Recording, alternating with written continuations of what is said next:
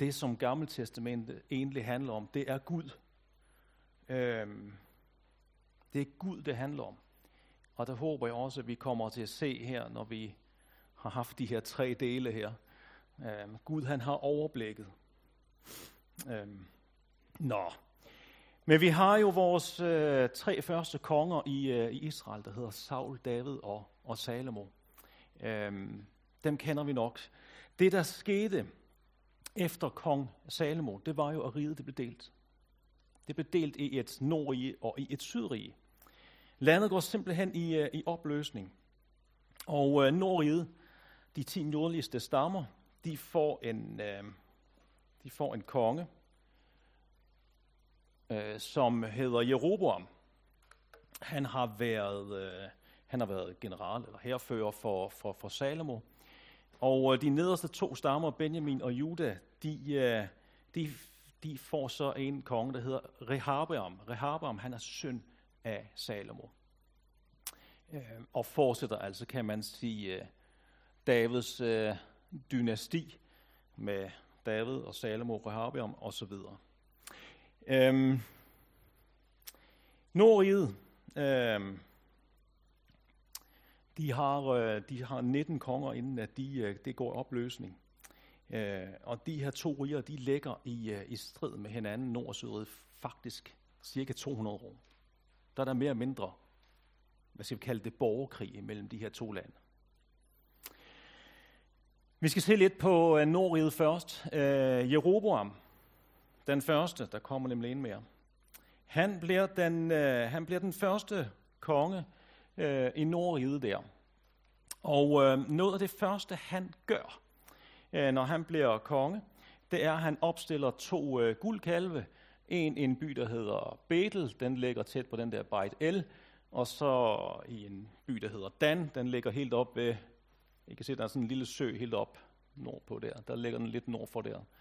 Der sætter han øh, simpelthen to øh, guldkalve op. Og øh, han siger sådan her til folket. Nu har I længe nok draget op til Jerusalem. Her er din Gud Israel, som førte dig ud af Ægypten. Han, ja, han opstiller altså to guldkalve og, øh, og siger, at øh, her er jeres Gud, Israelitter.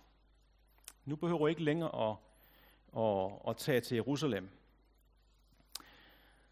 Det var forkert gjort af Jeroboam, det her. Hvorfor er det det? Det var der to grunde til.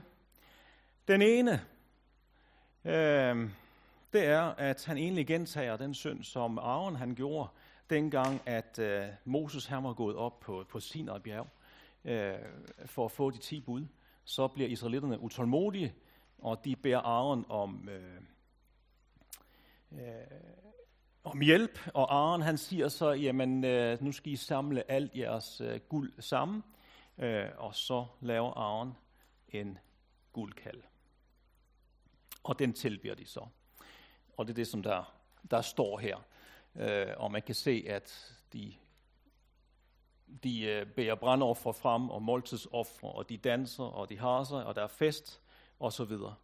Øh, og det med, at jeg kan, kan huske, hvad der videre øh, sker øh, i ved jo, at Moses han kommer ned og bliver rasende, ødelægger de første øh, tavler, han har fået de ti bud på, og må så op på bjerget igen for at få nogle nye tavler. Altså Jeroboam, han gentager simpelthen den synd, som israelitterne de gjorde i, i ørken. Det er den ene ting. Øhm, den anden ting, det er, at Gud han faktisk har påbudt øh, israelitterne, I må kun, I må kun øh, ofre til mig et sted og det er Jerusalem. På offerhøjen. Der er kun et sted, I må ofre til mig. Det er på offerhøjen i Jerusalem.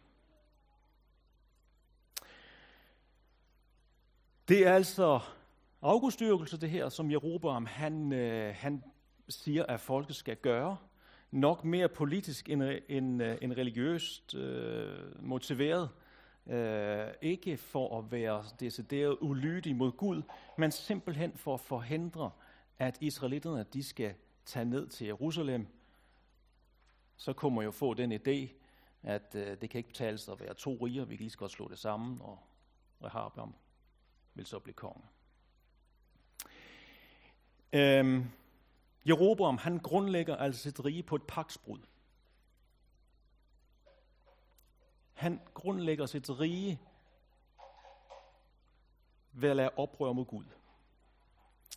Det blev jo en form for grundlov i Norge, at man ikke må overholde Guds bud bogstaveligt, udtrykkeligt. Om kongerne i Nordriget. Jeg har lige sat dem op i sådan et schema her. Øhm, åh, det er småt. Ja, det skal man have skarpe øjne. Det jeg der kan se, øh, jeg har lavet fire spalter, de to til højre, dem der er interessant nu. Nordriget, øh, der er 19 konger, starten med Jeroboam. Øhm, kongerne i, øh, i Nordriget generelt øh, er der knyttet en lille øh, kommentar til. Og, øh, og den er, han gjorde, hvad der var ondt i Herrens øjne. Og øh, dem af der har skarpe øjne kan se, at det gælder jo sådan set øh, 18 ud af de 19 konger, som øh, Nordriget havde. At dem bliver der knyttet en kommentar. Og han gjorde, hvad der var ondt i Herrens øjne. Der er kun en, som er halvhjertet. Det er Jehu. Han gør op med, med Akabs hus. Der skulle også gerne være nogle forskellige farver, og det er simpelthen fordi, at, øh, at øh, Norge øh, kommer til beståelsen mere eller mindre af, af fire dynastier plus nogle enkeltkonger inde, indimellem. Altså, de gør oprør hele tiden. Så det er ikke den samme slægt, som er, som er konge hele vejen igennem. Det er simpelthen forskellige slægter. Og øh, den sidste, det er Hosea, og øh, det der ride, øh, det går under. Øhm, undervejs, vi kender jo, øh, eller Akab har vi måske hørt om, jeg har lige skrevet bag, bagved, værre end nogen anden. Det var ham, der var konge, mens, øh, mens Elias, han var profet, og det var hans kone, der hed Jezebel. Men det er altså ind, eller præget af interne konflikter og, og forskellige familiedynastier, som har magten. I år øh, 722 før Kristus, så bliver Nordriget, det bliver så øh, øh, overtaget af Assyrerne, mens kong Hosea, han var, han var, han var konge der. Og de ti nordlige stammer, de forsvinder faktisk mere eller mindre. Øhm, en lille rest bevares. Men nogle har undervejs flyttet til Sydriget, fordi at de, øh, de har sympatiseret med dem. Øh, andre har måske fulgt med til, til Babylon, dengang at Sydriget blev indtaget, det kommer vi til. Øh, en lille sjov parentes, det er, at øh, da Jesus han i templet øh, øh, møder Anna, øh, øh, som helt lille, øh, så får vi at vide, at Anna hun er af Asers stamme. Aser, det var altså en af, af stammer. Men ellers er der faktisk at sige, at de der ti stammer, de er mere og mindre øh, ja, er væk. En lille bitte rest er tilbage af, af hver stamme. Sydriget, det går lidt, øh, det går lidt langsommere. Øh, hvis man har meget gode øjne, så kan man se, at, øh, at Sydriget, jamen, øh, det holder sådan cirka 345 øh, år. Det går først, det går, går først øh, under i år 586 før, før Kristus.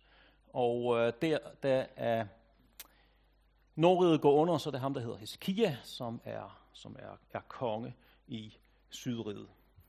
Øhm, om ham står der, at han gjorde, hvad der var ret i Herrens øjne, ganske som hans far David. Og øh, Hiskia, han gør jo, det er jo ham, som, øh, som gør oprør imod øh, Assyrkongen Sankerib, som, som kommer og har indtaget Nordriget og også vil indtage Sydriget. Og øh, det er jo her, mens Esajas han lever, måske er der nogen af jer, der kan huske, at Herrens engel går iblandt øh, Assyrernes her og slår 185.000 mand ihjel. Det kan vi læse om både i 2. kongebog 19, og vi kan også læse faktisk en identisk, identisk tekst i Esajas' bog. Øhm, Senere så bliver Heskia, han bliver overmodig. Og der kommer nogle sendebud fra Babylon, som han øh, øh, ja, som simpelthen kommer, fordi at Heskia, han har været syg, og så vil de vise deres velvilje mod ham, og, og, og så bliver han altså lidt overmodig, Heskia her, og viser dem simpelthen guldet og sølvet i deres skatkammer.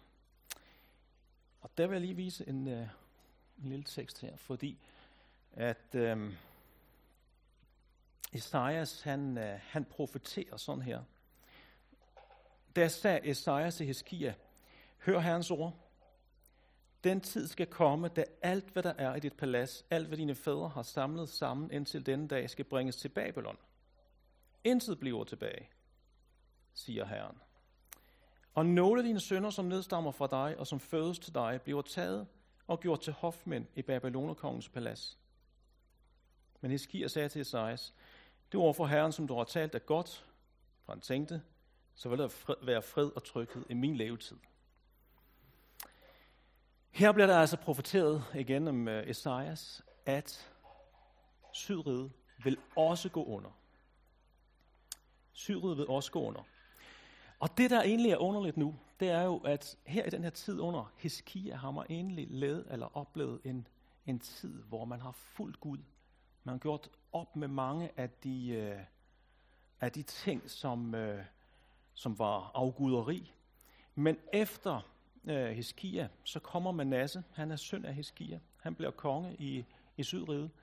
55 år. Den konge, som, som sad længst blandt alle konger, hvis man ser både på Nord- og Sydriget.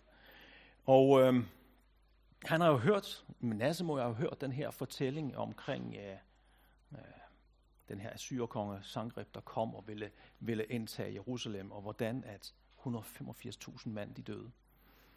Og alligevel så bliver Manasse den, den værste af de konger, som der var i Sydriget. Øhm, han øh, drev trolddom, han ansatte døde manere. Det var endda så øh, forfærdeligt, så der faktisk blev offret børn på, på Manasses tid. Man offrede simpelthen børn til, til afguderne. En enkelt konge mere kommer der, som er god. Det er Josia. Det er nu er vi henne der, hvor også profeten Jeremias han virkede. Øhm, og øh, om ham står der, han gjorde, hvad der var ret i hans øjne. Han fulgte helt i sin fader Davids spor og ved ikke til højre eller til venstre. Det er sådan, at øh, Manasse han faktisk forbød, at øh, man måtte beskæftige sig med Guds ord. Og, øh, og alle bogruller og sådan noget, de blev de blev øh, fjernet, udryddet. Man vil ikke have noget med, med Gud at gøre. Men under Josea, så er der faktisk øh, under renoveringen af templet, så finder man faktisk nogle boruller, der har muret ind i tempelmuren. Der har nok været nogen, som har tænkt, ikke alt det her skal væk, og så har vi simpelthen gemt det. Ikke? Og det bliver så fundet. Og det gør så, at der kommer en, en, øh, en reform under Josea, hvor man vender sig imod Gud. Men det holder kun kort vej. Efter Josia, så kommer der kun fire konger mere. Joachas, Joachim, Joachim, de hedder næsten det samme. Og så en, der hedder, øh, ja egentlig hedder han Matania, men han bliver af Babylonerkongen kaldt Sitkia, og derfor står der Sitkia i vores, øh, i vores bibel. Faktisk allerede under Joachim, så bliver Juda et vasalrige under, under Babylonerriget, under Nebuchadnezzar under Joachim, som kommer lige efter, så bliver Jerusalem belejret, og øh, kongen føres i eksil til Babylon. Og der siger Nebuchadnezzar, eller der siges der om Nebuchadnezzar sådan her. Han førte alle skattene fra hans tempel og fra kongens palads bort, og huggede alle de guldting af, som Israels konge Salomo havde lavet til Herrens tempel sådan som Herren havde forudsagt. Det er det, vi læste lige før. Igen profeten Isaias. Det er det, der sker nu. Så fører den hele Jerusalem i eksil. Alle stormændene og de velstående, 10.000 i alt, og alle håndværkerne, alle finsmedene. Der blev ikke andre tilbage end de fattigste af landbefolkningen. Han førte Joachim i eksil i Babylon, og kongens mor, hans hustruer, hans hofmænd og de mægtige landet førte han også i eksil fra Jerusalem til Babylon. Alle krigere, 7.000 mand, og 1.000 håndværkere og finsmede, og alle, der var øvede krigere, førte Babylonerkongen i eksil i Babylon. Altså, alle de fornemme, alle de velstående, alle dem, som har evner, som kunne bruges til et eller andet, de føres i eksil nu her til Babylon. Må ikke Daniel og hans venner, de har været blandt dem. Dem, som vi læser om i Daniels bog. Kun de fattige er tilbage. Og så er det altså, at øh, Nebuchadnezzar, han indsætter Matania som konge, giver ham navnet Zetkia, og han bliver så basalkonge. Det er han så ni år, så gør han oprør. Og så er det, at, øh, at der sker det her. Så bliver Nebuchadnezzar sur. Han sender sin øh, uh, herfører Nebuzaradan, og så står der sådan her. Han stak ild på Herrens tempel og på kongens palads, og alle huse i Jerusalem, også dem, der tilhørte rigmændene, brændte han ned. Murene rundt om Jerusalem blev rødt ned af kaldæernes her, som chefen for livvagten havde med sig. Chefen for livvagten, Nebuzaradan, førte dem, der var tilbage i byen, og overløberne, som var gået over til Babylonerkongen, og resten af folket i eksil. Kun nogle af de fattigste i landet lod han blive tilbage til arbejde i vingårdene og på markerne. Vi er i år 586 før Kristus, og nu er simpelthen Jerusalem er lagt i ruiner, bogstaveligt talt. Templet er ødelagt, murene, husene, det hele er jævnet med jorden. Fuldstændig.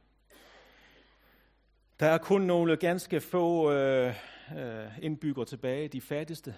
Øh, og øh, Nebuchadnezzar han sætter en mand, der hedder Gedalia, til at, at føre opsyn med dem, og på et tidspunkt så gør han også oprør. Se, øh, den første tekst, øh, vi læste, den fra 5. Mosebog, øh, den blev jo sagt til israelitterne under ørkenvandringen, lige inden de skulle over Jordan flod. Lige inden at Josva han overtager fra Moses. Og derfor alle Israels stammer vide, jamen jeg stiller jer over for livet og døden. Vælg da livets vej. Og hvad vælger de? Ja, de nordrede, de ti stammer, de er mere eller mindre udryddet. Også den dag i dag. Og øh, nu hører vi Sydriget, Juda, Benjamin stamme. Der er ikke mange tilbage. De er dog ikke udryddet. De er ført i eksil til Babylon. De valgte dødens vej, kan man sige. De valgte afguderne, og de blev straffet.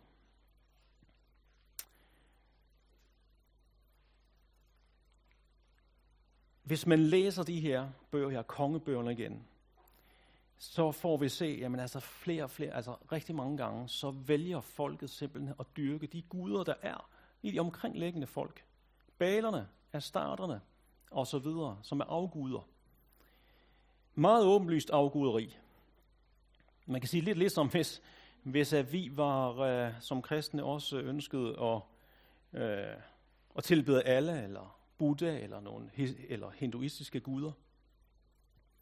Og øh, det her afguderi, men det er så åbenløst iblandt øh, israelitterne. Øh, Jeremias, profeten Jeremias, han virker jo i den her tid her, og her når at alle de fornemme og alle dem, der kunne bruges til noget, kan man sige, de fører til, til Babylon, og hvor der kun er den fattigste del af befolkningen tilbage i, i Israel, så er der nogen, der beslutter øh, af de her judæer her, og siger, jamen nu tager vi simpelthen til Ægypten. Det må være vores redning. Og øh, de tager Jeremias med sig. Og der, når de er i Ægypten, der prøver Jeremias simpelthen at få den i tale. Det vil de simpelthen ikke. Øhm, alle mændene, som, som vidste, at deres koner tændte offerild for andre guder, og alle kvinderne, som stod der i en stor skare, Alle de, som boede i Patros i Ægypten, svarede Jeremias, det ord, du taler til os i Herrens navn, vil vi ikke høre på. Altså frafaldet er simpelthen totalt. Og det er jo egentlig uhyggeligt. De har haft profeter, Elias, der har, der har profeteret for dem. Esajas, der har profeteret for dem. Det er gået opfyldelse. Jeremias, der har profeteret for dem. Det er gået opfyldelse, som Gud han siger. Og alligevel, så, så står de og siger her, de her få her, som nu har taget de få ejendele, de har taget til Ægypten. Vi vil ikke høre på dig. Vi vil ikke høre på din Gud. Hvorfor vil vi ikke det? Nej, vi vil gøre alt det, vi har lovet. Tænde offerild for himmeldronningen. Det er en babylonisk gud, som endelig hedder Ishtar. Det er min. Øh, det mig, der satte den ende der. Og udgyde drik ofre for hende, sådan som vi og vores fædre, vores konge og stormænd gjorde i Judas by og Jerusalems gade. Dengang kunne vi spise os med det. Det gik os godt, og vi kendte ikke til ulykke. Men fra dengang vi holdt op med at tænde offerild for himmeldronningen og udgyde drikoffer for hende, har vi manglet alt, og vi omkommer ved svær og sult. Vi stopper der. Det er folkets konklusion. Det er det totale frafald. Det er totale frafald. Man ønsker ikke at have med Gud at gøre. Og man kan sige, at det her åbenlyse afguderi, det er jo forfærdeligt og et udtryk for, for total hovmod. Øh, og man fornemmer også en vis konflikt imellem øh, kvinderne og mændene her. Så vi gå ned i. Men det, jeg synes, som egentlig også er urovækkende ved hele den her øh, fortælling her om Israel, og hvordan det gik startende med Jeroboam, øh, det er jo det, som han gjorde. Han opstillede to guldkalve. Ikke som et bevidst fravalg af Gud. Det var det jo ikke. Men han fordrejede Guds ord. Jeroboam fordrejede Guds ord. Han gjorde det fuldstændig det samme, som Aaron havde gjort tidligere. Og lige en kommentar til det med Aaron, altså, og det guld. Jeg synes, det også er tankevækkende. Den guldkalde, de lavede dengang, som Aaron han lavede. Hvor kom det guld fra? Jo, det kom fra de gaver, som israelitterne havde fået, det de drog ud af Ægypten. Efter deres fangenskab i Ægypten, så lod Gud, står der utryggeligt, Ægypterne fatte velvilje for Israels folk. Og Ægypterne giver dem gaver, guld og sølv. Man kan sige, det er gaver fra Gud. Og de gaver, som folket har fået af Gud, det bruger de til at lave afguder ved, eller af. De fordrejer Guds ord. Det synes jeg, at det er, øh, det er tankevækkende. Øhm, afguderiet tager udgangspunkt i Guds gaver.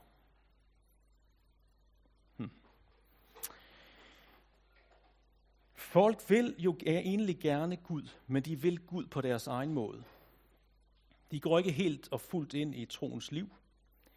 Det er det, som Gud han kalder for halvhjertethed.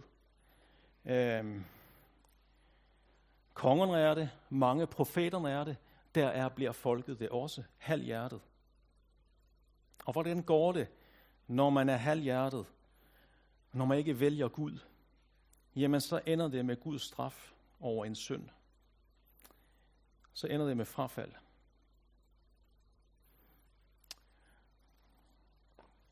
Jeg synes lige skal, det har nemlig Jesus faktisk knyttet en kommentar det her til Johannes åbenbaringen, altså det her med halvhjertethed, Johannes åbenbaringen i, i brevet til Laodikea, åbenbaring 3, vers 15 og 16, der siger Jesus sådan her om menigheden.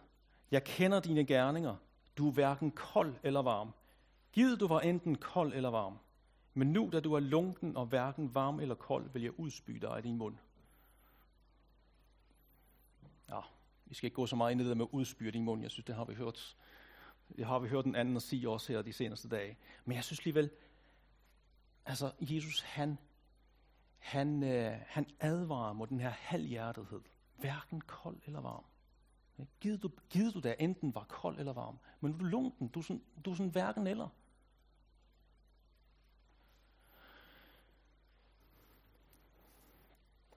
Ja, landet, løfternes land, ligger altså i ruiner. Nogle af de ti stammer, de er historie. De er fortid på grund af deres synd. Sydriget, Juda og Benjamin, Davids slægt, er på det tidspunkt hver nu kun en parentes i verdenshistorien. Men, for der er et men. Hele Israel skal ikke udryddes. Der har Esajas profeteret. Der er en rest, en lille del af folket, som vil vende sig om mod Gud. For Gud, han straffer ikke for evigt. Ved Josvas indsættelse, som efterfølger for Moses, så forudsiger Gud hele folkets frafald. Alt det her, det er forudsat, sagt. Det er ikke en overraskelse. Men Gud, han siger også, jeg vil aldrig svigte jer. I vil aldrig blive totalt udryddet. For det havde han lovet Abraham, Isak og Jakob. Han vil straffe folkets, folket for deres synd, men han knytter også en løfte til. Og øh, nu kommer vi. Det er de to tekster, som jeg tænkte, det er dem, som, øh, som vi bør rejse os op og lytte til. Så synes jeg, vi skal. For nu skal vi tænke på, på trods af folkets synd og deres frafald og deres afvisning af Gud, så står Guds løfter fast, og det er dem, vi skal høre om nu.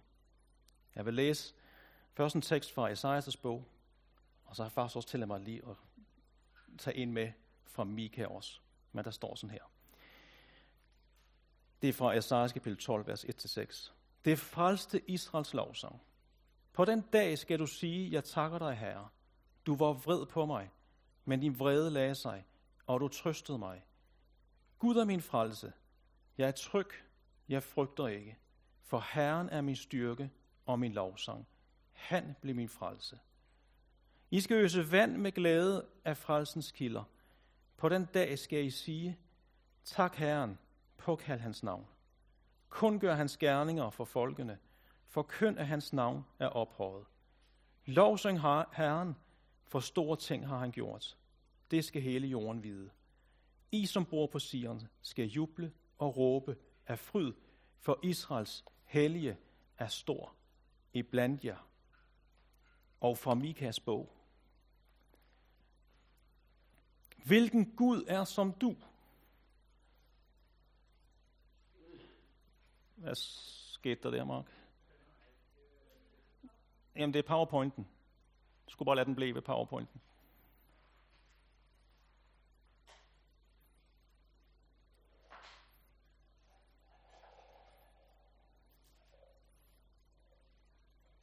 Sådan der. Hvilken Gud er som du? Det er Mikas bog, kapitel 7, vers 18-20. Hvilken Gud er som du, der tilgiver skyld og bærer over med synd hos den rest, du ejer. Du, som ikke blev ved at være vred, men holder af at vise godhed. Han, som viser os, han, han viser os atter barmhjertighed og træder al vores skyld under fodet. Du kaster alle vores sønder i havets dyb. Du viser troskab mod Jakob og trofasthed mod Abraham, sådan som du tilsvor vores fædre i gamle dage. Amen.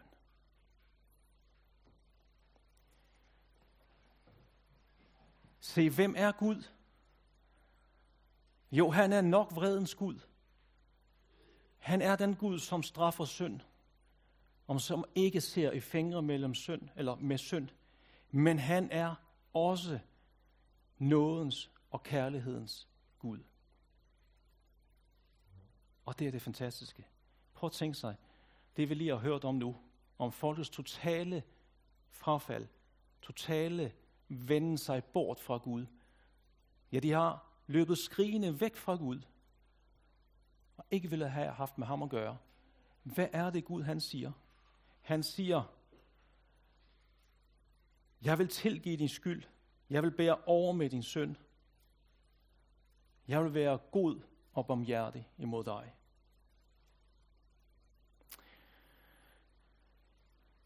Det er det, vi skal høre om, øh, når vi så kommer til Estras bog. Og så tror jeg også, at når vi så skal beskæftige os med den, så kan vi lige pludselig sidde og se nogle af de her ting, vi har hørt om i dag. Nå ja, så har vi et noget at ja, bygge videre på der. Men øh, det var det, jeg havde at, at sige nu.